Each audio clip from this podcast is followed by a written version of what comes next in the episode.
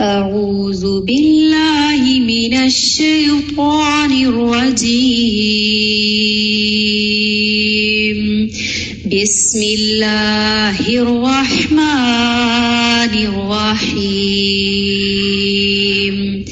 الرحمن علم القرآن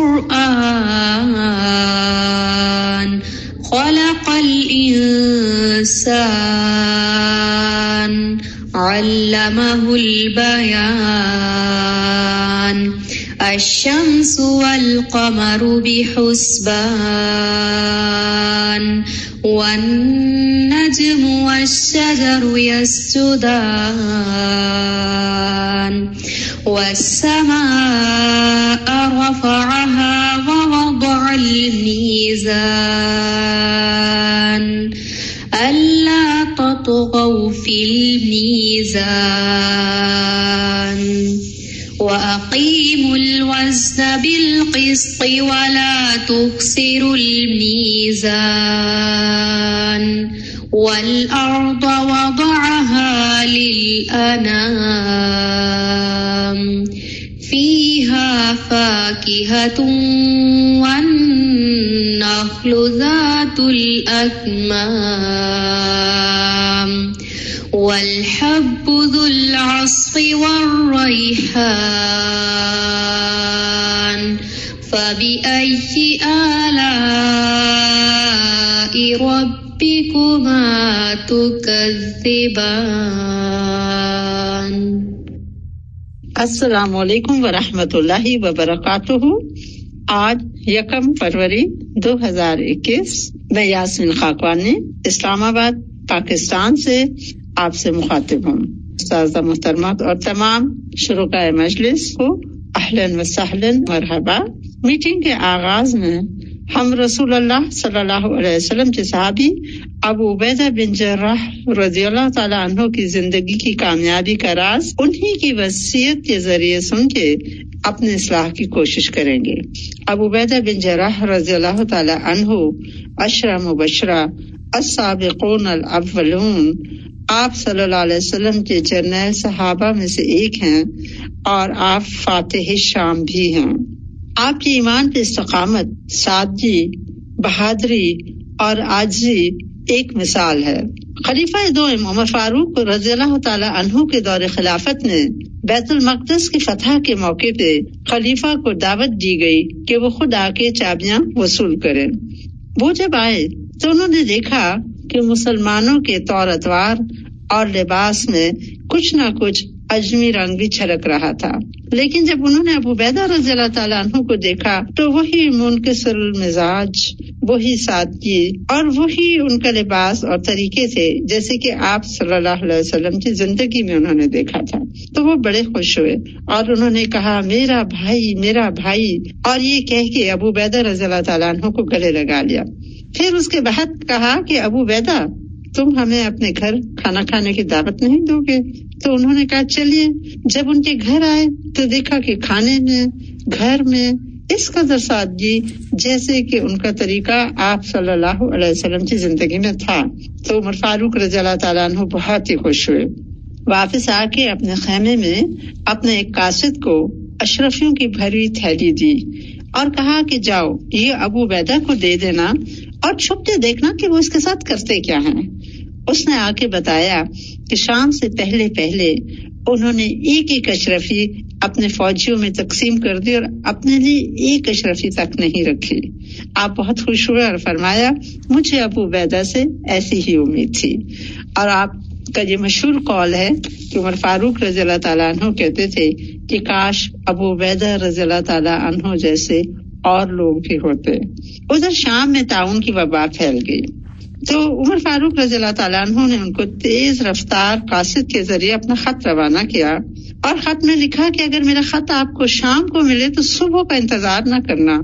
اور اگر صبح کو ملے تو شام کا انتظار مت کرنا، فوراً مدینہ چلے آؤ۔ میرا تمہارے ساتھ بہت ضروری کام ہے۔ آپ نے وہ خط پڑھ کے طے کر کے رکھ دیا اور کہا کہ وہ دراصل ایک ایسے فانی شخص کو باقی رکھنا چاہتے ہیں جو کہ باقی رہ نہیں سکتا۔ اور آپ نے انتہائی معذرت سے جوابی خط بھیجا کہ میں اپنی فوج اور جوانوں کو اس حال میں نہیں چھوڑ سکتا کہ وہ ہر طرف سے تعاون کی وبا کے خطرے میں گھرے ہوئے ہیں۔ عمر فاروق رضی اللہ تعالیٰ عنہ کو خط ملا تو وہ رو پڑے۔ لوگوں نے کہا، کیا ہوا؟ ابو بیدہ فوت ہو گئے۔ رضی اللہ تعالیٰ عنہ فرمایا، نہیں، لیکن ان قریب وہ مر جائیں گے۔ اور ایسا ہی ہوا۔ تعاون نے جلد ان کو بھی گھیرے میں لے لیا۔ ابو بیدہ رضی اللہ تعالیٰ عنہ کی زندگی کے آخری دن تھے۔ آپ نے اپنے بیٹے کو نصیحت کی کہ، اے میرے بیٹے، میری کامیابی کا راز صرف یہ ہے کہ میں نے اپنی ہستی کو مرتبہ انسانیت سے کبھی بالا نہیں سمجھا۔ اور میں ایسا کیوں سمجھتا؟ جبکہ میں اس حقیقت سے اچھی طرح واقف تھا کہ ایک قوت بھی فنا سے محفوظ نہیں۔ اگر میں اپنی قابلیت اور اعلیٰ دماغی پہ ناز کرتا تو اس سے بڑھ کے بھلا کون سا جرم ہو سکتا تھا؟ کیونکہ میں اس حقیقت سے ناواقف نہیں تھا کہ ایک معمولی مرد بھی میرے تدبر اور تفکر کا خاتمہ کر سکتی ہے۔ میری قوت گویائی اور میرا عزم و استقلال ایک ایسی نعمت تھی جو چند لمحوں میں مجھ سے واپس لی جا سکتی تھی۔ اور خود سب سے بڑھ کے میری اپنی زندگی جس کو شہرہ آفاق شہرت نصیب ہوئی، مجھے معلوم تھا کہ چند لمحوں میں یہ مجھ سے واپس لی جا سکتی ہے۔ لہذا مجھے معلوم تھا کہ میری زندگی بھی زوال اور فنا سے محفوظ نہیں، تو میں ہمیشہ بیداری میں اپنی موت کو اپنے سامنے رکھتا اور سوتے وقت اسے اپنے سرہانے رکھتا۔ اور یہی وجہ ہے کہ میں گھمن، تکبر، غرور تسن وغیرہ سے بہت حد تک محفوظ رہا۔ سچ یہ ہے کہ میں اپنے اصلاح میں بڑی حد تک کامیاب ہو گیا۔ اور اگر تم بھی میری اس آخری وصیت پہ عمل کرو گے، تو میں یقین کرتا ہوں کہ تم اطمینان سے زندگی بسر کرو گے۔ اللہ تم کو نیک عمل کی توفیق دے۔ آمین۔ تو ان عظیم ہستیوں کی کامیابی کا راز موت کا احساس اور فکر آخرت۔ یہی دو اہم چیزیں تھیں۔ جو یہ لوگ بہت کامیاب رہے۔ اللہ تعالیٰ ہمیں بھی ان جیسی سوچ اور اعمال کی توفیق دے۔ آمین۔ آج کی میٹنگ کے آغاز میں میں شرکا کا تعارف کرانا چاہوں گی۔ الحمد للہ استاذہ محترمہ ہمارے ساتھ کینیڈا سے موجود ہیں اور ہمارے ساتھ اس وقت پاکستان کے علاقے ملتان عبد الحکیم اور رحیم یار خان کے اسٹاف کے ساتھ ساتھ Europe. Saudi Arab Kuwait Bahrain Qatar U A E کے بھی اسٹاف موجود ہیں۔ استاذہ محترمہ سے درخواست ہے، اپنے علم کے ذریعے ہمارے دلوں کو مزید منفر کریں اور رہنمائی کریں۔ استاذہ محترمہ السلام علیکم و رحمۃ اللہ وبرکاتہ۔ کیا حال ہے سب کا؟ امید ہے سب خیریت سے ہوں گے۔ اللہ تعالیٰ آپ سب کو اپنے حفظ و امان میں رکھے۔ اب یاسمین جو حضرت ابو عبیدہ کے بارے میں بتا رہی تھی تو واقعی دل سے آنسو نکل رہے تھے کہ کیسی شخصیتیں تھی وہ، کیسے لوگ تھے وہ، کیسا ایمان تھا ان کا، اور کیسا اللہ پہ توکل تھا ان کا، اور کیسی کیسی قربانیاں تھیں ان کی، اور کیسی کیسی سخاوتیں۔ اللہ سبحان و تعالیٰ ہمیں بھی ایسے لوگوں کے نقش قدم پر چلنے کی توفیق عطا فرمائے تاکہ ہم صحیح معنوں میں نبی صلی اللہ علیہ وسلم کے امتی کہلائیں۔ تو ان شاء اللہ آج تھوڑی سی گفتگو آپ سے آزمائش کے حوالے سے کروں گی، کیونکہ آج کل اس پینڈیمک میں جو آزمائش ایک اجتماعی طور پر پوری دنیا پر آئی ہوئی ہے، کچھ بات اس کے پرسپیکٹو میں اور کچھ اپنی ہم میں سے ہر ایک کی ذاتی زندگی میں جو امتحانات ہوتے ہیں، جو آزمائشیں ہوتی ہیں، جو تکلیفیں آتی ہیں، وہ کیوں آتی ہیں؟ ان کے پیچھے کیا حکمت کار فرما ہوتی ہے؟ کیا راز ہوتے ہیں؟ اور پھر آزمائش کے فائدے کیا ہوتے ہیں؟ اور پھر آزمائش ختم کرنے کے اسباب کیا ہوتے ہیں؟ تو ان شاء اللہ اس موضوع پر کچھ بات کروں گی۔ نحمد و نسلی اللہ رسول کریم ام آباد و اعوذ باللہ من الشیطان الرجیم، بسم اللہ الرحمٰن الرحیم ربش رحلی صدری و یسر علی عمری وحل العقدم السانی یفق قولی۔ آزمائش کا جاری ہونا اللہ کی سنت ہے۔ اور یہ نبوت کی میراث ہے۔ تمام امبیا آزمائے گئے۔ تمام اہل ایمان پر آزمائش آتی ہے اور اس سے بچا ہوا کوئی بھی نہیں۔ صورت البقرہ میں اللہ تعالیٰ فرماتے ہیں و نقسم من الامبال والانفس والثمرات و بشر الصابرین اور یقیناً ہم تمہیں خوف اور بھوک اور مالوں اور جانوں اور پھلوں کی کمی میں سے کسی نہ کسی چیز کے ساتھ ضرور آزمائیں گے۔ اور اے نبی صلی اللہ علیہ وسلم، ایسے صبر کرنے والوں کو خوشخبری دے دیجیے تو بہرحال یہ تو اللہ سبحان تعالیٰ کی طرف سے ایک اعلان ہے کہ آزمائش ضرور ہوگی۔ سورت محمد میں بھی آتا ہے ولا نبل کم حتیٰ نالم المجاہدین امن کم و و نبل و اخبار اور ہم ضرور ہی تمہیں آزمائیں گے۔ یہاں تک کہ تم میں سے جہاد کرنے والوں کو اور صبر کرنے والوں کو جان لیں اور تمہارے حالات کو بھی آزمائیں گے۔ وہ نبلو اخبار کو یعنی حالات میں جو روز مرہ زندگی کے ہوتے ہیں، ان میں بھی آزمائش ہوگی۔ ہر انسان کی آزمائش ہوتی ہے، وہ اس کے دین کے حساب سے ہوتی ہے۔ جب اللہ تعالیٰ اپنے کسی بندے سے محبت کرتا ہے تو اسے آزما لیتا ہے۔ تو اس لیے آزمائش پر اللہ تعالیٰ کے بارے میں حسن زن رکھنا چاہیے۔ ہم میں سے اکثر لوگ یہ سوچتے ہیں کہ پتہ نہیں اللہ تعالیٰ بھی مجھ سے محبت کرتے ہیں یا نہیں۔ تو جب کوئی مشکل وقت آئے یا کوئی تکلیف آئے یا کوئی امتحان آئے، تو اس کو اس بات کی علامت سمجھے کہ اللہ تعالیٰ آپ سے محبت کرتا ہے۔ اور پھر ہر انسان کی آزمائش اس کی دینی حالت کے مطابق ہوتی ہے۔ سعد بن نبی وقاص روایت کرتے ہیں کہ میں نے رسول اللہ صلی اللہ علیہ وسلم سے پوچھا، سب سے زیادہ سخت آزمائش کن لوگوں پہ آتی ہے؟ آپ نے فرمایا امبیا پر۔ پھر درجہ بدرجہ عام لوگوں پر۔ تو انسان پر آزمائش جو ہے اس کے دین کے اعتبار سے آتی ہے۔ پھر اگر اس کے دین میں پختگی ہو، تو اس کے مسائب میں مزید اضافہ کر دیا جاتا ہے۔ اور اگر دین میں کمزوری ہو، تو اسے اس کے دین کے حساب سے آزمایا جاتا ہے۔ اور بندے پہ مسلسل آزمائشیں آتی رہتی ہیں۔ یہاں تک کہ وہ اسے اس حال میں چھوڑتی ہے کہ جب وہ زمین پہ چلتا ہے، تو اس کا کوئی گناہ باقی نہیں ہوتا۔ یہ مسلم احمد کی روایت ہے۔ تو خوش قسمت ہے وہ شخص کہ جو دنیا سے اس حال میں جائے کہ اس پر کوئی گناہ باقی نہ ہو اور وہ اپنا صاف ستھرا نیکیوں کا مال نامہ لے کر اللہ سبحان و تعالیٰ کے حضور حاضر ہو کہ اللہ تعالیٰ اس کو دیکھے اور خوش ہو جائے۔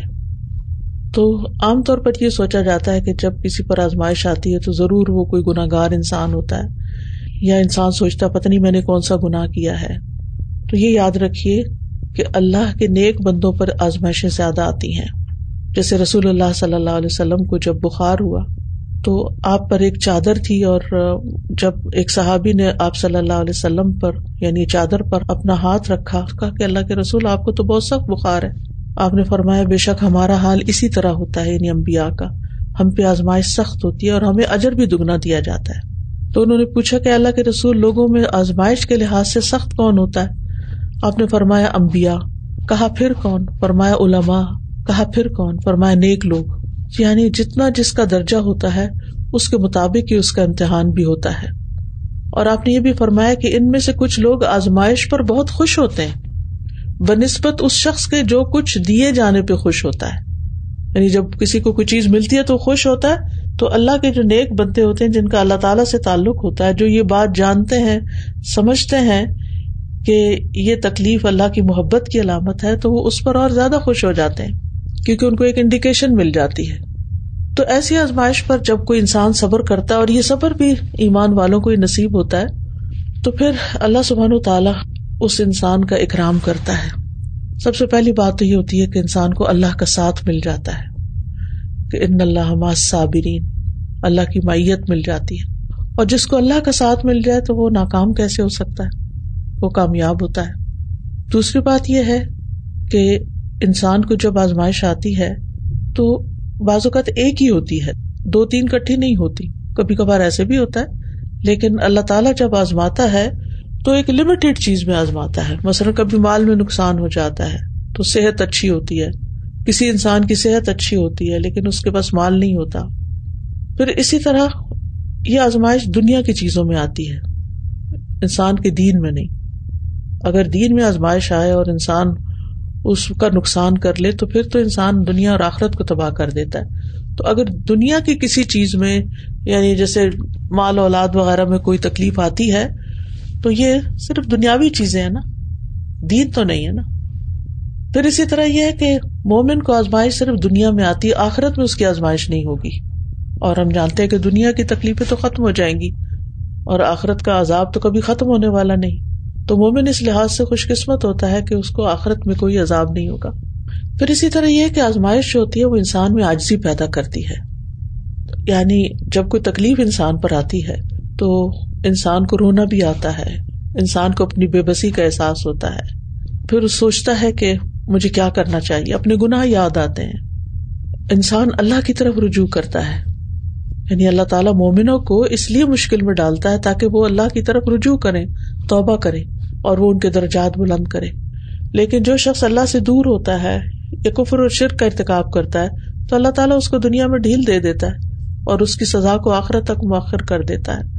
صحیح بخاری میں ایک حدیث بھی آتی ہے کہ اللہ سبحان تعالیٰ جس کے ساتھ بھلائی کا ارادہ کرتا ہے، اس کو مصیبت میں مبتلا کر دیتا ہے۔ تو یہ زندگی میں کسی نہ کسی تکلیف کا ہونا، چاہے وہ جذباتی ہو، چاہے وہ جان سے متعلق ہو، روح سے متعلق ہو انسان کی اولاد سے متعلق ہو، کوئی بھی چیز ہو، جس کے لیے آپ بہت فکر کرتے ہیں جو آپ کو بہت بادر کرتی ہے، جو آپ کے لیے رنج و غم کا ذریعہ بنی ہوئی ہے۔ تو یہ مستقل طور پر آپ کو اللہ سبحان تعالیٰ کی طرف متوجہ کرتی رہتی ہے۔ اور آزمائش کی حکمت بھی یہی ہے کہ انسانوں کا تزکیہ کیا جائے، انسانوں کے نفس کو پاک کیا جائے، ان کو درست کیا جائے۔ اللہ تعالیٰ انسان کو کوئی ادب سکھاتا ہے۔ اور انسان کو اپنی اوقات کا احساس دلاتا ہے۔ اور پھر جب انسان صبر کرتا ہے تو اس پر اجر و ثواب بھی عطا کرتا ہے اور گناہوں سے پاک صاف بھی کرتا ہے۔ ایک حدیث میں آتا ہے، ام سلمہ رضی اللہ عنہ کہتی ہیں، میں نے رسول اللہ صلی اللہ علیہ وسلم کو فرماتے ہوئے سنا، جب اللہ بندے کو کسی مصیبت کے ساتھ آزماتا ہے اور وہ اپنی حالت و کیفیت کی بنا پر اسے ناپسند کرتا ہے، تو اللہ تعالیٰ اس تکلیف کو، اس کے گناہوں کا کفارہ اور اسے پاک کرنے کا سبب بنا دیتا ہے۔ یعنی وہ تکلیف اس کے گناہوں کا کفارہ اور اس کو پاک کرنے کا سبب بن جاتا ہے۔ اور پھر خاص طور پر اگر وہ اس تکلیف کو اللہ سبحان تعالیٰ کے علاوہ کسی اور کے در پہ پیش نہیں کرتا، اسے دور کرنے کے لیے غیر اللہ کو نہیں پکارتا۔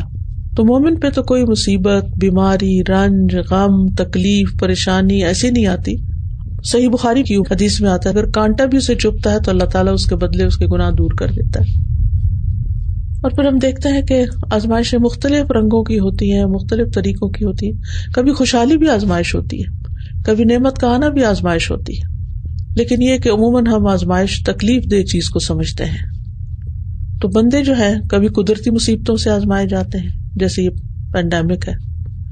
کبھی اپنی ہی خواہشات سے آزمائے جاتے ہیں، اور کبھی کسی شرعی حکم سے آزمائے جاتے ہیں کہ اللہ تعالیٰ کا حکم کچھ ہوتا ہے اور بندہ اس پر عمل نہیں کر پا رہا ہوتا۔ تو ان سب مواقع پر انسان کو صبر کرنے کی ضرورت ہے۔ یعنی انسان قدرتی مصیبت کے موقع پر صبر کرے، اللہ تعالیٰ سے اچھا گمان رکھے، جزا فضا نہ کرے، ہر وقت اس کا یعنی کہ منفی پہلو نہ بیان کرتا رہے، اجر کی امید رکھے۔ اللہ کا شکر ادا کرے کہ اس نے بہت سو سے اچھے حال میں رکھا ہوا ہے۔ اسی طرح خواہشات کو کنٹرول کر کے صبر کرے، اور جہاں شرعی حکم ہو کوئی اس پر عمل کر کے صبر کرے، اگرچہ اس میں مشکل پیش آئے انسان کو۔ تو بہرحال انسان کے اوپر آزمائشیں مختلف طرح کی آتی رہتی ہیں۔ کبھی مال، کبھی اولاد، کبھی فخر کبھی نعمتوں کی فراوانی، کبھی کسی انسان کے ذریعے آزمائش آ جاتی ہے۔ یعنی کوئی انسان ہمارے لیے آزمائش بن جاتا ہے، کوئی بڑا چھوٹے کے لیے بن جاتا ہے یا چھوٹا بڑے کے لیے بن جاتا ہے۔ کبھی والدین اولاد کے لیے اور کبھی اولاد والدین کے لیے، کبھی استاد شاگرد کے لیے اور کبھی شاگرد استاد کے لیے۔ کبھی ماں بچے کے ذریعے اور کبھی بچے ماں کے ذریعے۔ تو ان سب آزمائشوں میں مطلوب کیا ہے اصل میں؟ کہ انسان صبر کرے اور اجر کی امید رکھے اور اپنی طرف سے کوشش کرتا رہے کہ ان مسائل کو جو زندگی میں آ گئے ہیں ان کو حل کرے۔ کبھی انسان کی اپنی ذات میں کوئی تکلیف ہوتی ہے کہ بیماری ہوتی ہے۔ کوئی نگاہ میں کمزوری ہو جاتی ہے، کسی خاص آرگن کی تکلیف ہو جاتی ہے، کسی کو ہارٹ کی پرابلم ہو جاتی ہے، کسی کو کڈنیز میں کوئی مسئلہ ہو جاتا ہے، کسی کو ہڈیوں کا، کسی کو اسکن کا۔ تو یہ شخصی آزمائشیں جو ہوتی ہیں، یہ انسان کے لیے تکلیف دہ ہوتی ہیں۔ انسان بہت کچھ کر نہیں سکتا، لیکن اگر انسان اللہ سبحان تعالیٰ سے اجر کی توقع رکھتا ہے اور اس وقت کو اچھے کاموں میں گزارتا ہے، تو اجر ہی اجر کما رہا ہوتا ہے۔ عام لوگوں کے مقابلے میں زیادہ اجر کما رہا ہوتا ہے۔ مصطفیٰ محمود ایک ایجپشن ادیب ہیں، تو ان کے بارے میں آتا ہے کہ وہ میڈیکل کالج میں گئے اور وہاں پر انہوں نے شاید کوئی کیمیکل جس میں کوئی خاص قسم کی خوشبو تھی، انہیں بڑی پسند تھی، وہ انہوں نے اپنے کمرے میں رکھا، لیکن انہیں نہیں پتا تھا کہ اس کا کوئی نقصان بھی ہوتا ہے۔ بہرحال کچھ عرصے کے بعد اس کے سائڈ افیکٹس ظاہر ہونا شروع ہوئے اور وہ اس قدر بیمار ہو گئے کہ وہ موومنٹ کے قابل بھی نہ رہے۔ تو تین سال تک وہ بیڈ ریڈن رہے۔ لیکن ان کا ذہن کام کرتا تھا۔ تو اس دوران انہوں نے بے شمار کتابیں پڑھ ڈالی۔ بے شمار۔ اور کہتے ہیں کہ وہ اس کے بعد میڈیکل میں جانے کی بجائے رائٹر بن گئے، ادیب بن گئے۔ اور انہوں نے بہت بڑا نام کمایا۔ تو ان کے بارے میں بعض اسکالرس کہتے ہیں کہ اگر وہ اپنی میڈیسن کر لیتے ڈاکٹر بن جاتے، تو مصطفیٰ محمود کو کوئی نہ جانتا ہوتا۔ لیکن یہ جو ان کے اوپر آزمائش آئی اور وہ تین سال تک سب اپنے ساتھیوں سے پیچھے رہ گئے، وقتی طور پہ تو بڑی محرومی کا احساس ہوا کہ سب ڈاکٹر بن گئے ہیں، میرے ساتھی آگے نکل گئے ہیں، میں پیچھے رہ گیا ہوں۔ لیکن اللہ سبحانہ تعالیٰ ان سے کوئی اور کام چاہتا تھا۔ تو بازو کا تو ہماری زندگی میں رکاوٹیں آتی ہیں، وہ اس لیے آتی ہیں کہ ہمیں صلاحیتیں کچھ اور ملی ہوتی ہیں اور ہم نے اپنے لیے کوئی غلط راستہ منتخب کر لیا ہوتا ہے۔ تو اللہ سبحان و تعالیٰ اس سے ہمیں پھیر دیتا ہے، اس سے ہٹا دیتا ہے اور کسی بہتر چیز کی طرف لے جاتا ہے۔ بہت سے لوگوں کا آپ نے واقعہ سنا ہوگا کہ کس طرح وہ دین کی طرف آ جاتے ہیں۔ جب ان کی زندگی میں کوئی رکاوٹ آ جاتی ہے، کوئی مشکل آ جاتی ہے۔ تو بہرحال انسان کے اوپر جو بھی تکلیف آتی ہے، وہ اس کے درجات کی بلندی کا ذریعہ بنتی ہے۔ آخرت میں تو بنتی ہے، لیکن بعض اوقات دنیا میں بھی بنتی ہے۔ اسی طرح یہ ہے کہ بعض اوقات امت کے اوپر ایک اجتماعی آزمائش آ جاتی ہے۔ کبھی زلزلے، طوفان، بیماریاں، بارشوں کی کمی، جنگیں، فقر۔ اور اس طرح کی بہت ساری چیزیں۔ تو اس میں بھی ظاہر ہے کہ صبر کے بغیر کیا ہو سکتا ہے۔ اور پھر جس امت کا جو حصہ آزمایا جاتا ہے، ان کی آزمائش تو ہوتی ہے۔ باقیوں کی بھی ہو جاتی کہ وہ ان کی مدد کو کیسے پہنچتے ہیں اور کیا کرتے ہیں۔ الحمد للہ جب ٹو تھاؤزینڈ فائیو میں زلزلہ آیا تھا تو اللہ نے ایک آپ ساتھیوں نے بہت بڑا کردار اس میں ادا کیا تھا کہ جو لوگ گھروں سے بے گھر ہو گئے تھے، ان کی مدد کی اور ابھی تک الدا کا الحمد للہ یہ ٹرینڈ رہا ہے کہ جب بھی کبھی کہیں ایمرجنسی کی کوئی کیفیت ہوتی ہے تو سب لوگ بڑھ چڑھ کے حصہ لیتے ہیں۔ اسی طرح جو غربت کے مارے ہوئے لوگ ہیں، ان کی تکلیفیں دور کرنے کے لیے یا اور اسی طرح کی جو آزمائشیں آ جاتی ہیں، اجتماعی آزمائشیں، تو ہم سب کا فرض بنتا ہے کہ ہم ان میں دوسروں کے کام آئے اسی طرح انسان بعض اوقات اپنی محبوب چیز کے ساتھ آزمایا جاتا ہے اور یہ سب سے سخت آزمائش ہوتی ہے۔ انسان بعض اوقات اپنے گھر کے اندر ہی اپنے اولاد سے جیسے بہت محبت کرتا ہے، تو اس کی نافرمانی سے اور اس کے بگاڑ سے آزمایا جاتا ہے۔ شوہر بیوی سے محبت کرتا ہے لیکن بیوی رسپونڈ نہیں کرتی، اب وائس ورسا پھر اسی طرح اور بھی ایسی چیزیں ہوتی ہیں، انسان زندگی میں کچھ کرنا چاہتا ہے، کچھ بننا چاہتا ہے، وہ بن نہیں پاتا۔ تو اس وقت انسان کے لیے بڑی تکلیف دہ صورت حال ہو جاتی ہے۔ تو ایسی چیزوں میں بھی انسان کو اللہ کی طرف رجوع کرنا چاہیے۔ اگرچہ اس کیفیت سے نکلنا بڑا مشکل ہوتا ہے، لیکن بہرحال ناممکن کچھ بھی نہیں۔ بعض اوقات تکلیف جو ہے یہ آزمائش ہے، وہ گناہوں کی وجہ سے آتی ہے۔ تو لوگوں کے پھر دو رویے ہوتے ہیں۔ یا تو صبر اور اجر کی امید رکھتے ہوئے توبہ کر لیتے ہیں، یا پھر دین سے اور دور ہو جاتے ہیں۔ اور غم کا شکار ہو جاتے ہیں ڈپریشن کا شکار ہو جاتے ہیں۔ اور شیطان ان کا یہ کام ان کے لیے بڑا مزین کر دیتا ہے۔ تو ایمان والے کے اوپر جب آزمائش آتی ہے، تو وہ صبر اور اجر کی توقع اور توبہ کے ساتھ اللہ سبحانہ تعالیٰ کے قریب ہو جاتا ہے۔ اور جب کسی کمزور ایمان والے پہ یا کسی کافر یا مشرق کے اوپر آزمائش آتی ہے، تو وہ اللہ تعالیٰ سے ناراض ہو کر اس سے اور دور ہو جاتا ہے۔ تو آزمائش کے بعد جو توبہ کرنے والے لوگ ہوتے ہیں وہ سب سے بہترین ہوتے ہیں۔ وہ حدیث میں آتا ہے نا کہ آدم کا ہر بیٹا خطا کار ہے اور بہترین خطا کار توبہ کرنے والے ہیں۔ تو جب آزمائش آتی ہے تو لوگوں کے مختلف ریئیکشن ہوتے ہیں، ان کی مختلف حالتیں ہوتی ہیں۔ ایک وہ ہوتا ہے جو آزمائش کا سامنا ناراضگی کے ساتھ کرتا ہے۔ پھر ایک سچا مومن ہوتا ہے جو صبر کے ساتھ آزمائش کا سامنا کرتا ہے۔ اور ایک وہ ہوتا ہے جو راضی رہنے والا ہوتا ہے، رضا کے ساتھ کرتا ہے۔ سر تسلیم خم کر دیتا ہے، اجر کی امید رکھتا ہے۔ اور ایک وہ مومن ہوتا ہے جو آزمائش کے موقع پر شکر اور تعریف کرتا ہے اللہ کی۔ اور یہ سب سے بلند درجہ ہوتا ہے۔ یہ امبیا اور صالحین کا مقام ہے۔ کہ کس طرح وہ تکلیف آتی ہے، تو پھر بھی ان کے اندر جو حاضی اور ان کی ساری پیدا ہوتی ہے اور اللہ کی محبت میں اضافہ ہو جاتا ہے۔ آپ میں سے ہر ایک سوچے کہ کون سا ایسا موقع تھا جب کوئی تکلیف آئی، تو آپ نے کثرت سے اللہ کا شکر ادا کیا کہ اللہ، تیرا شکر کہ تو نے اس سے بڑی تکلیف نہیں دی۔ تیرا شکر کہ تو نے اس موقع پر میرا ایمان مضبوط رکھا۔ تیرا شکر کہ اس کے ذریعے تو نے مجھے علم دیا کہ تو مجھ سے محبت کرتا ہے۔ تو ان احساسات کے ساتھ وہ زیادہ سے زیادہ اللہ تعالیٰ کا شکر ادا کرتا ہے۔ تو بہرحال ہمیں دیکھنا چاہیے کہ ہم کس درجے پر ہیں۔ ہم کیا کرتے ہیں۔ تو آزمائش میں یہ ہے کہ برے لوگ جو ہے وہ بعض اوقات اور برائی کی طرف چلے جاتے ہیں اور بعض خطا کار جو ہے وہ نیک امال کی طرف آ جاتے ہیں۔ بہت سے لوگ اللہ سبحان تعالیٰ کی طرف رجوع کر لیتے ہیں اور اس طرح آزمائش جو ہے کھڑے کھوٹے کو الگ کر دیتی ہے کہ کون کیا ہے۔ ایمان کا درجہ پتہ چل جاتا ہے کہ ابھی ہم ایمان کے کس درجے پر ہیں۔ لوگوں کی ایک تربیت بھی ہو جاتی ہے کہ وہ دین کے کام کے کتنے قابل ہیں۔ یعنی اگر دین کے راستے میں کوئی آزمائش آتی ہے، اسے گھر والے رکاوٹ ڈال دیتے ہیں، تو انسان پھر بھی ثابت قدم رہتا ہے، چھوڑتا نہیں اس رستے کو۔ وہی راستہ اختیار کرتا ہے کہ نہیں، مجھے تو اللہ کے راستے پر ہی رہنا ہے، کیونکہ یہ راستہ میرے لیے سب سے بہترین راستہ ہے۔ مجھے دین کا کام نہیں چھوڑنا۔ کیونکہ بہت دفعہ ایسا ہوتا ہے نا کہ ہماری بچیاں قرآن پڑھ لیتی ہیں، دین پڑھ لیتی ہیں، پھر کاموں کے لیے کمٹمنٹ بھی کر دیتی ہیں، پھر کوئی چھوٹی موٹی رکاوٹ آتی ہے، کوئی مخالفت آ جاتی ہے، تو پھر گھبراہ اٹھتی ہیں۔ کچھ تو ثابت قدم رہتی ہے، لیکن کچھ لوگ ہمت ہار جاتے ہیں۔ تو ہمیں یہ یاد رکھنا چاہیے کہ جب کوئی شخص اللہ کی محبت کا دعوی کرے گا یا اللہ کے رستے میں نکلے گا، تو اس کی آزمائش تو ہوگی۔ اور جب آزمائش ہوگی تو پھر یہ دیکھا جائے گا کہ کون ثابت قدم رہتا ہے اور کون اس راستے کو چھوڑ جاتا ہے۔ تو بہرحال جو شخص ایسے موقع پر آزمائش سے سبق سیکھ جائے، گناہوں کو چھوڑ دے، اپنے اندر آجزی ان کے ساری لے آئے، اللہ کے ساتھ تعلق مضبوط کر لے، اس کے لیے تو آزمائش جو ہے وہ ایک نعمت ثابت ہوتی ہے۔ ایسا شخص آخرت میں بھی اپنے درجات کی بلندی کی طرف بڑھتا ہے، اس کے تقوی میں بھی اضافہ ہوتا ہے۔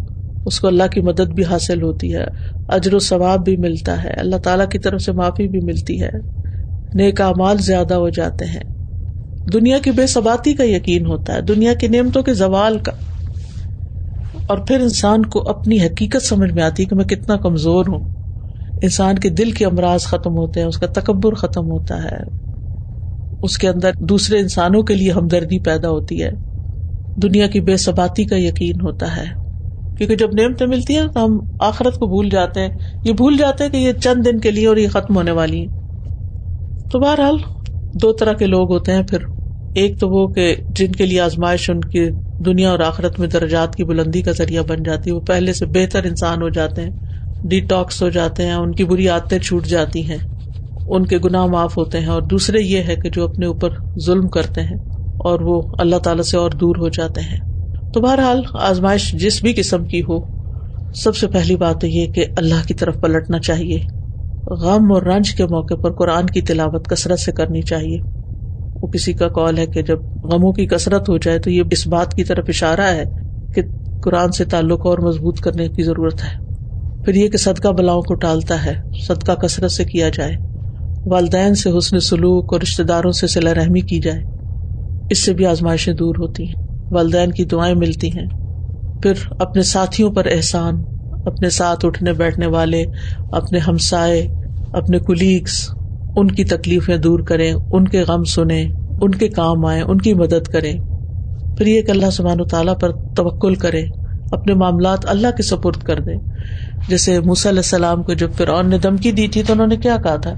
انی عزت بربی و ربی کم من کل متکبر لا یؤمن بیوم الحساب تو اپنے آپ کو اللہ کی پناہ میں دے دیا۔ تو اللہ تعالیٰ نے ان کو بچا لیا۔ پھر کثرت سے ذکر اور درو شریف کا پڑھنا اور دعا۔ ایک دعا تو ہمیں اپنی نمازوں کے سجدے میں ضرور پڑھنی چاہیے۔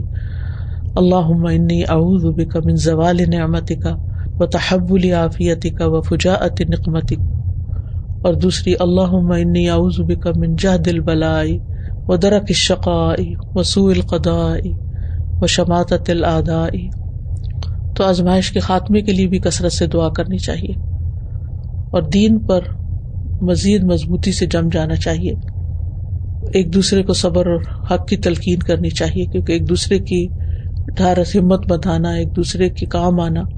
لیکن یہ جو ایک طریقہ ہے نا کہ اموشنلی دوسروں پر ڈپینڈ کرنا شروع کر دینا اور روز اپنا مسئلہ سنانا اور روز اپنی پریشانی کا ذکر لوگوں سے کرنا، یہ چھوڑ دینا چاہیے۔ جس وقت لوگوں کا خیال آئے کہ ان سے میں بات شیئر کرتی ہوں تاکہ میرا دل ہلکا ہو، تو فوراً اللہ کی طرف رجوع کرے اور کثرت سے دعا کرے، لا الہ الا انت سبحانک انی کنت من الظالمین. استغفر اللہ و اتوب الیہ. اور پھر یہ ہے کہ لا حول ولا قوت الا باللہ العلی العظیم. اور آخری بات یہ کہ ہم اللہ تعالیٰ کے احکامات کی پابندی کریں، حفاظت کریں، تو اللہ تعالیٰ ہماری حفاظت کرے گا. ہمارے ایمان کی بھی اور ہماری جان، مال، اولاد کی بھی اور ہماری آخرت کی بھی، کیونکہ ساری تدبیر اور سارا ملک اللہ ہی کا ہے اور سب کچھ کرنے والا وہی ہے بی ادل خیر وہ اللہ کل شعین قدیر تو یہ تھی تھوڑی سی بات جو آپ سے کرنی تھی، کیونکہ ہر شخص کسی نہ کسی طرح امتحان اور آزمائش کا شکار ہے۔ تو اللہ تعالیٰ سے دعا ہے کہ وہ ہمیں اپنی رحمتوں اور برکتوں سے نوازے اور دنیا اور آخرت کی بھلائیاں نصیب کرے۔ آپ سب کے لیے بھی دعائیں ہیں اور یہ دعا بھی ہمیں مانگنی چاہیے کہ ولا تج المصیبت نا فی دینا ولا تج دنیا اکبر ہمنا ولا مبلغ علمنا ولا تسلط علینا ملا یرحمنا السلام علیکم و رحمۃ اللہ۔ وعلیکم السلام و رحمۃ اللہ۔ سر، جیسے آپ نے بات کی کہ آزمائش میں کبھی ہمیں پتہ ہی نہیں چلتا کہ وہ ہمارے لیے کتنی بینیفیشل ہو سکتی ہے یعنی کہ ہمیں پتہ نہیں چلتا ہم نے اس میں کیا کرنا ہے۔ تو جیسے ہمارا ایک سال سے پینڈیمک کا بنا ہوا ہے پورا سنیریو تو اس میں اگر جن لوگوں نے اس کو بہت اچھا سے یوز کیا ہے، ان کو سمجھ آئے کہ کس طرح سے استعمال کرنا ہے۔ تو الحمد للہ انہوں نے بہت کچھ سیکھا اور بہت اچھا کام کیا۔ اور جن کو نہیں پتا تھا وہ اس کو کوستے رہے اور اپنا ٹائم جو ہے پورا سال ضائع کیا نا؟ بالکل۔ اور میں لسٹ بنا رہی تھی میں نے کتنی چیزیں اس پینڈیمک میں سیکھی تو وہ الحمد للہ تھرٹی سے زیادہ ہو رہی تھی اور میری لسٹ میں بڑھتی جا رہی تھی بہت اچھی بات کی آپ نے جزاک اللہ خیر۔ پینڈیمک میں یہ ہوا کہ ہم لوگ آن لائن پہ شفٹ ہو گئے۔ لیکن یہ ہوا کہ جب آن لائن سے واپس کلاس پہ جانا تھا تو میرے چھوٹے بیٹے کو بہت بڑا ایشو آیا اور میں نے جا کر یہ کہہ دیا کہ میں آ ہی نہیں سکتی۔ اور الحمد للہ استاد کے آزمائش میں ہم اللہ سے تو جڑتے ہیں لیکن نیک ساتھیوں کی صحبت بھی بہت ضروری ہے۔ کیونکہ جس طرح جی نے مجھے حوصلہ دلایا اور کہا کہ آپ کام کریں اور سارے معاملات اللہ پہ چھوڑ دیں تو اللہ کا شکر ہے کہ مجھے استقامت نصیب ہوئی۔ میں نے واپس برانچ جوائن کی اور الحمد للہ جو بیٹے کے ایشوز تھے وہ ابھی تقریباً تقریباً الحمد للہ بہت حد تک ریزالو ہو گئے۔ تو میں یہ شیئر کرنا چاہتی ہوں کہ بے شک آپ کی بات ٹھیک ہے لیکن بعض دفعہ شیطان اللہ سے کاٹتا ہے تو نیک ساتھیوں کی صحبت بھی انسان کو ہیلپ فل ہوتی ہے۔ جزاک اللہ۔ خیر اسی لیے کہا گیا نا کہ وہ تواسو بالحق و تواسو بالصبر۔ استاذہ لاک ڈاؤن میں کافی مسائل آئے بیماری بھی آئی اور حالات بھی کچھ اس طرح کے ہو گئے تھے۔ لیکن الحمد للہ جب ہم دین کے ساتھ جڑے رہتے ہیں کام کرتے رہتے ہیں تو ہمیں وہ تکلیفیں وہ پریشانیاں پھر وہ اتنی زیادہ نہیں لگتی اتنی بڑی نہیں لگتی۔ اور الحمد للہ الحمد للہ یہ میں آج یہ سارا یہ جب لیکچر سن رہی تھی تو میرے ذہن میں یہ چیز آ رہی تھی کہ آزمائشیں تو آئیں گی تکلیفیں بھی آتی ہیں پریشانیاں بھی آتی ہیں۔ تو ہم سب سے پہلے کیا کرتے ہیں؟ ہم کہتے ہیں دین کا کام چھوڑ دیں۔ جی۔ اور یہ استاذہ مجھے تو اس میں لگتا ہے کہ ہمیں اور زیادہ جب ہم اس چیز کی طرف آتے ہیں نا دین کے کام کی طرف تو وہ تکلیفیں وہ پریشانیاں اتنی چھوٹی لگنے لگ جاتی ہیں۔ اور میں نے تو اپنی نا جب اللہ نے صحت دی تو میں نے استاذہ اپنی وزٹ ان علاقوں میں جو کہ بہت پسماندہ تھے۔ پہلے میرا حوصلہ نہیں پڑتا تھا ان علاقوں میں جانے۔ لیکن جب میں گئی ہوں لوگوں کے حالات دیکھے ہیں تو مجھے یہ لگا کہ شاید اللہ نے جو یہ مجھے مہلت دی ہے تو شاید اللہ تعالیٰ مجھ سے یہ کام کروانا چاہتے بالکل۔ بس استاذ یہی ہے کہ مجھے تو لگتا ہے کہ ہماری عافیت جو ہے وہ یہی ہے کہ ہم دین کے کام کے ساتھ جڑے رہیں۔ جیسے بھی حالات ہیں کبھی سلو ہو جائیں کبھی فاسٹ ہو جائیں کچھ بھی ہو لیکن اس کام کو چھوڑنا نہیں۔ بالکل۔ اسی سے انسان کو حوصلہ اور طاقت ملتی ہے۔ السلام علیکم و رحمۃ اللہ وبرکاتہ وعلیکم السلام و رحمۃ اللہ وبرکاتہ۔ جی استاد جی اسی طرح لگتا ہے نا لاک ڈاؤن میں کہ جس طرح ہمارا ایمان بالغیب جو ہے وہ مضبوط ہو رہا ہے۔ کئی چیزیں جو ہم صرف سوچتے ہیں لیکن اللہ تعالیٰ نے اس آزمائش کی وجہ سے اتنی آسان بنا دی کہ ہمارا اپنی زندگی پر اور سب سے زیادہ ہمیں اپنے مسلمان ہونے پر اللہ تعالیٰ کی اس نعمت کا شکر۔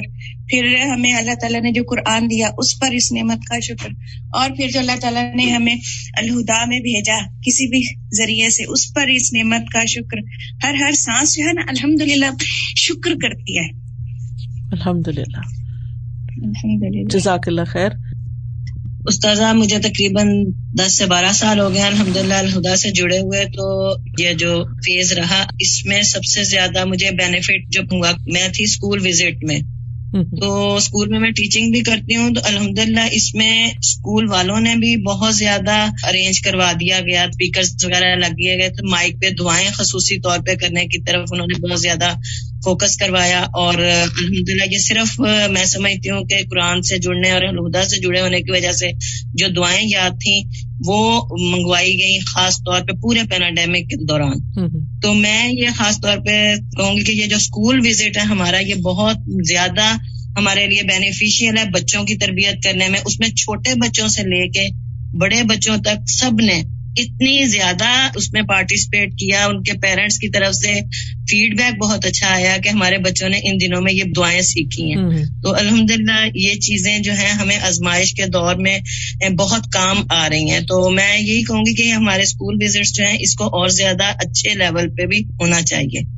اس کی باقاعدہ پلاننگ کرنی چاہیے اور آپ لوگوں کو اسکولس کو خود آفر کرنا چاہیے اپنی والنٹریلی سروسز تاکہ وہ آپ کے علم سے استفادہ کریں اور آپ لوگ خوب خوب اجر کمائیں۔ السلام علیکم وعلیکم السلام و رحمۃ اللہ۔ سر میں نے یہ بات کرنی تھی کہ آزمائشیں جو ہے وہ نئے راستے کھولنے کا باعث چلا اور یہاں کووڈ میں ہمیں بھی آن لائن پڑھنے کا موقع ملا جو اللہ کی خاص رحمت ثابت ہوا۔ اور ان دس مہینوں میں الحمد للہ ہم نے آپ کے ساتھ سورہ بکرا سورہ تعلیم ران اور تدبر و عمل میں تھرٹی پارا پڑھا جب کلاسز لائیو ہوتی تھی نا تو اسٹاف کو بہت زیادہ موقع نہیں ملتا ہر کلاس لینے کا۔ تو اس طرح الحمد للہ سب لوگوں نے جو ہے وہ سیکھا۔ اور ہم لوگوں نے فکر کلاس بھی آپ کے کہنے پہ الحمد للہ اسٹارٹ کی تھی۔ اور ماشاء اللہ اب ہم اس کا فورتھ والیوم پڑھ رہے ہیں۔ تو ان دنوں میں جو ملنے والی خبریں تھیں اس میں نا یہ کلاس امید اور راحتوں کا باعث بنی اور الحمد للہ درست راستے پہ جمانے کا بھی۔ تو جیسے آپ کہتی ہیں نا تو میں بھی یہ کہوں گی کہ ہر برانچ میں اس کو ضرور پڑھایا جائے۔ جیسا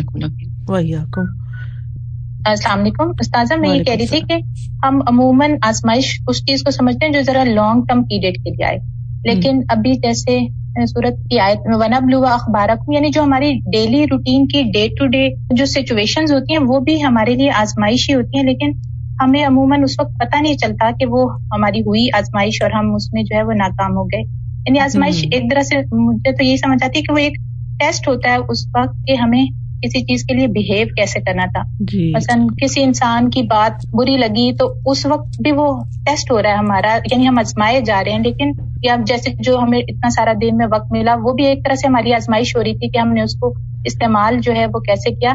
لیکن عموماً آزمائش کا یہ والا پہلو جو ہے وہ ہماری نظروں سے جو ہے وہ اجھل رہتا ہے اور عموماً ہم انہیں سچویشن میں جو ہے وہ ناکام ہو جاتے ہیں۔ جو لانگ ٹرم آزمائشیں ہوتی ہیں مثلاً بیماری ہے یا خدا نہ جی۔ وہ تو پھر بھی کچھ نہ کچھ صبر اس میں ہو جاتا ہے لیکن یہ جو انسٹنٹ آزمائش ہوتی ہے اس میں عموماً ہم ناکام ہو جاتے ہیں تو کیا چیز ہو سکتی ہے کہ جو جی۔ ہمیں اس وقت یاد دلا دے کہ اس وقت ہم آزمائے جا رہے ہیں؟ جی اصل میں یہ ہے کہ ہمارا جو ہر لمحہ ہے نا وہ ایک امتحان ہے۔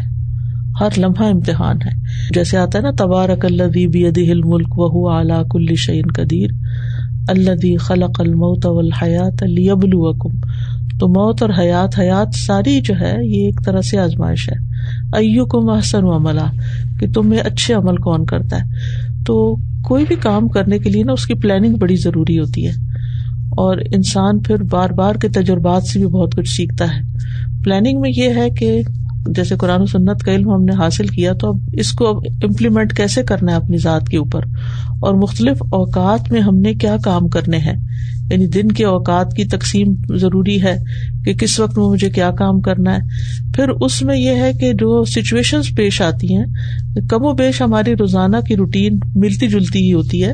اور ہمیں پتا ہوتا ہے کہ کن کن لوگوں سے ہمارا واسطہ پڑتا ہے۔ اور میں کہاں کہاں ناکام ہوتی ہوں تو اپنے جو ایکسپیرئنس ہوتے ہیں، ان ایکسپیرئنس کی روشنی میں پھر انسان ایک دن میں جب ناکام ہوتا ہے کسی ایک سچویشن میں، تو اگلے دن اپنے آپ کو پہلے سے ہی تیار کر کے رکھے کہ اگر میرے ساتھ اس شخص نے آئندہ ایسا بہیویئر کیا اور جس وجہ سے یہ کانفلکٹ پیدا ہوا یا کوئی میں وہاں ناکام ہوئی اور جس اپنے رویے کی وجہ سے ناکام ہوئی مجھے دوبارہ وہ کام نہیں کرنا۔ تو ان شاء اللہ اس سے بھی بہت فائدہ ہوگا۔ جی السلام علیکم و رحمۃ اللہ وبرکاتہ۔ وعلیکم السلام جی, جی۔ استاذہ میں یہ دیکھ رہی تھی یہ سب باتیں جب سنتی ہوں تو اس میں یہ ہے کہ جیسے گزری بھی ہوں کہ جو آزمائش ہے اس کا ادراک ہونا جو ہے وہ بہت ضروری ہے۔ سب سے جی۔ پہلے مرحلے پہ یعنی ہمیں بہت کیئرفل رہنا ہوگا اور لاپرواہی کا جو طرز ہے وہ ہمارا نہیں ہونا چاہیے اب اپنی لائف میں۔ جی. تو سب سے پہلے تو جس وقت ہم اس کو آئیڈینٹیفائی کر لیں گے تو پھر اس کے بعد اپنی غلطیوں کی پہچان شروع ہو جائے گی کہ بھائی آخر کیوں آزمایا جا رہا ہے۔ مقصد کیا ہے آزمائش کا؟ اب یہ بھی وہی بات ہے کہ پلاننگ ہوگی اور وہ پہلی غلطیوں کے بعد جو ناکامیاں ہوئی تو پھر اب وہ اس کو یاد رکھنا۔ تو پھر یہ جو اصلاح کا طریقہ کار ہے یہ بھی نبی طریقہ کار ہی ہوگا۔ اور جیسے اب ہم سنتے ہیں صحابہ کرام کا طرز عمل کس طرح وہ لوگ مسلسل اور وہ کس وہ تو بہت طرف سے آزمائے جا رہے تھے۔ یعنی ان کی تو ایک طرح سے ان کے تو دین کا بھی ایک وہ تھا کہ پچھلا ایک طریقہ کار الگ تھا اور پھر انہوں نے ایک نیا طریقہ اڈاپٹ کرنا تھا۔ اور پھر ارد گرد کے پریشرس اور فائنینشلی بھی سب چیزیں۔ تو میں یہ دیکھ رہی تھی کہ یہ واقعی میں اڑائے گا اسی وقت یعنی وہ کہتے نا تم بھی یہ باد مخالف سے نہ گھبرائے کا تو یہ بلندی کی طرف لے کے ہی تب جائے گا جب پھر اس کے اکارڈنگلی اصلاح کا طریقہ مرتب کیا جائے گا۔ بالکل۔ ورنہ تو وہیں کے وہیں زیرو پہ ہی رہ جائیں گے۔ بالکل۔ ہر سچویشن سے مومنٹ جو ہے وہ سیکھ رہا ہوتا ہے نا۔ اس کے لیے لرننگ اپرچونیٹی ہوتی ہے۔ جب تک وہ عمل جاری نہ رہے تو پھر آگے نہیں بڑھ سکتا۔ کیونکہ امتحان ہوتا ہی آگے بڑھانے کے لیے نا۔ السلام علیکم و رحمۃ اللہ وبرکاتہ۔ وعلیکم السلام و رحمۃ اللہ۔ ایک کوشچن تھا میرا۔ آج کل کے حالات کے بارے میں تھا کہ یہاں پر میں اصل میں کوئٹ سے بات کر رہی ہوں تو یہاں پر ایک سال ہی تقریباً ہو گیا تو اسکول اور ساری یونیورسٹیز ہر چیز بند ہے تو ہر چیز آن لائن ہو رہی ہے۔ تو جی۔ اس میں یہ کہ اب ایک آزمائش یہ بھی آ گئی ہے کہ ہم بچوں کو کیسے اس ظاہر ہے کہ وہ اس پہ ہی مستقل ہیں۔ اب ان کو کیسے یہ سمجھایا جائے کہ یہ وقت اچھا ہے اور یہ وقت برا۔ کیونکہ پیرنٹس بھی جن کے مدرس اور اکثر یہاں پر جو ہے وہ دونوں پہ، جو ہے وہ جاب کر رہے ہوتے ہیں، تو وہ بھی آن لائن ہے گھر میں ہر کوئی جو ہے وہ موبائل فون سے یا ٹیبلٹ سے کمپیوٹر سے جڑا ہوا ہے۔ اور کسی کے اگر ایک دو بچے ہیں ان کی کلاسز ڈفرینٹ وقت پہ ہیں، تو ہر وقت چیک رکھنا۔ جی، جی۔ بات یہ ہے کہ ہم چیک رکھ ہی نہیں سکتے اور اگر ہماری وجہ سے کوئی غلط کام نہیں کر رہا تو وہ اس کا بھی اس کو ثواب کوئی نہیں ہے۔ ہمیں ان کے اندر اللہ کا تقبہ پیدا کرنا چاہیے کہ فرشتے دو ساتھ لگے ہوئے ہیں اور یہ ہر وقت ہر چیز لکھ رہے ہیں۔ ہم ہوں یا نہ ہوں تو یہ ایک مستقل تربیت کی بات ہے، اس کے بعد ہی۔ اور پھر میں نے دیکھا کہ صرف بچے بےچارے کیا، اچھے بڑے بڑے لوگ بھی پھسل رہے ہیں۔ تو یہ ہر ایک کے لیے ایک امتحان ہے، اور امتحان میں پھر ظاہر ہے کہ یہ بھی ایک آزمائش ہے۔ تو انسان کو جو میں نے پچھلے پوائنٹس بتائے ہیں انہیں کو اختیار کرنا چاہیے۔ السلام علیکم۔ استاذہ ایک تو یہ کہ جو ہمارے مختلف چینلز ہیں اور جو فیس بک پیج نیا بنایا ہے جو کہ تمام پاکستان کے علمائی کے لیے اس کا اور جو انسٹاگرام کا جو ہیومن آف الدا کا ہے اس سب کے جو ہے لنک شیئر کر دیے گئے ہیں تو وہاں سے یہ چیٹ میں سے لے لیں سب کے ساتھ شیئر کر لیے گئے ہیں جی۔ دوسرا سزا آج کی ٹاپک کے حوالے سے میں نے یہ کہنا تھا کہ ایک سیلف کا کوئی کال ہے جس کا ترجمہ جو ہے وہ یہ ہے کہ تم کیا سمجھتے ہو کہ سب سے بڑی جو مصیبت ہے وہ کیا ہے نا تو یعنی اکثریت لوگوں کی یہ سمجھتی ہے کہ مال یا اپنے نفس میں آزمایا جانا یا بیٹے میں بیٹوں میں مال میں۔ لیکن وہ کہتے ہیں کہ سب سے بڑی مصیبت وہ یہ ہے کہ انسان اپنے دین میں آزمایا جائے۔ اور یہ اتنی بڑی مصیبت ہے کہ یہ کمر توڑ دیتی ہے۔ کیونکہ اس میں جو سب سے بڑا نقصان یہ ہوتا ہے کہ انسان کے لیے یقین جو ہے وہ شک میں بدل جاتا ہے۔ اور وہ پھر یہ حال ہوتا ہے کہ وہ حق کو باطل اور باطل کو حق سمجھتا ہے اور معروف کو منکر اور منکر کو معروف سمجھنے لگ جاتا ہے۔ تو اللہ ہمیں ایسی آزمائشوں سے اسی لیے کہا جاتا ہے نا کہ ولا تجل مصیبت نا فی دین ٹھیک ہے۔ اللہ سبحان و تعالیٰ آپ سب کو خوش رکھے۔ جزاک اللہ خیرن۔ میں ٹیک ٹیم کا بھی شکریہ ادا کرتی ہوں۔ یاسمین جی کا شکریہ ادا کرتی ہوں کہ جنہوں نے بہت اچھے طریقے سے یہ ساری میٹنگ کوآڈینیٹ کی آرگنائز کی۔ اللہ تعالیٰ سب کو جزائے خیر عطا کرے اور اللہ تعالیٰ یہ امتحان جو ساری دنیا پر اس وقت آیا ہوا بیماری کی شکل میں اللہ سبحان تعالیٰ اس کو دور کرے اور ہمیں اس آزمائش سے نکالے اور ہمیں بہترین کاموں کی توفیق دے ہمیں اپنے احکامات کی حفاظت کرنے کی توفیق دے اور اللہ تعالیٰ ہماری حفاظت فرمائے اور ہمیں نئی نئی چیزیں سیکھتے رہنے کی توفیق عطا فرمائے بارک اللہ فیکم السلام علیکم و رحمۃ اللہ وبرکاتہ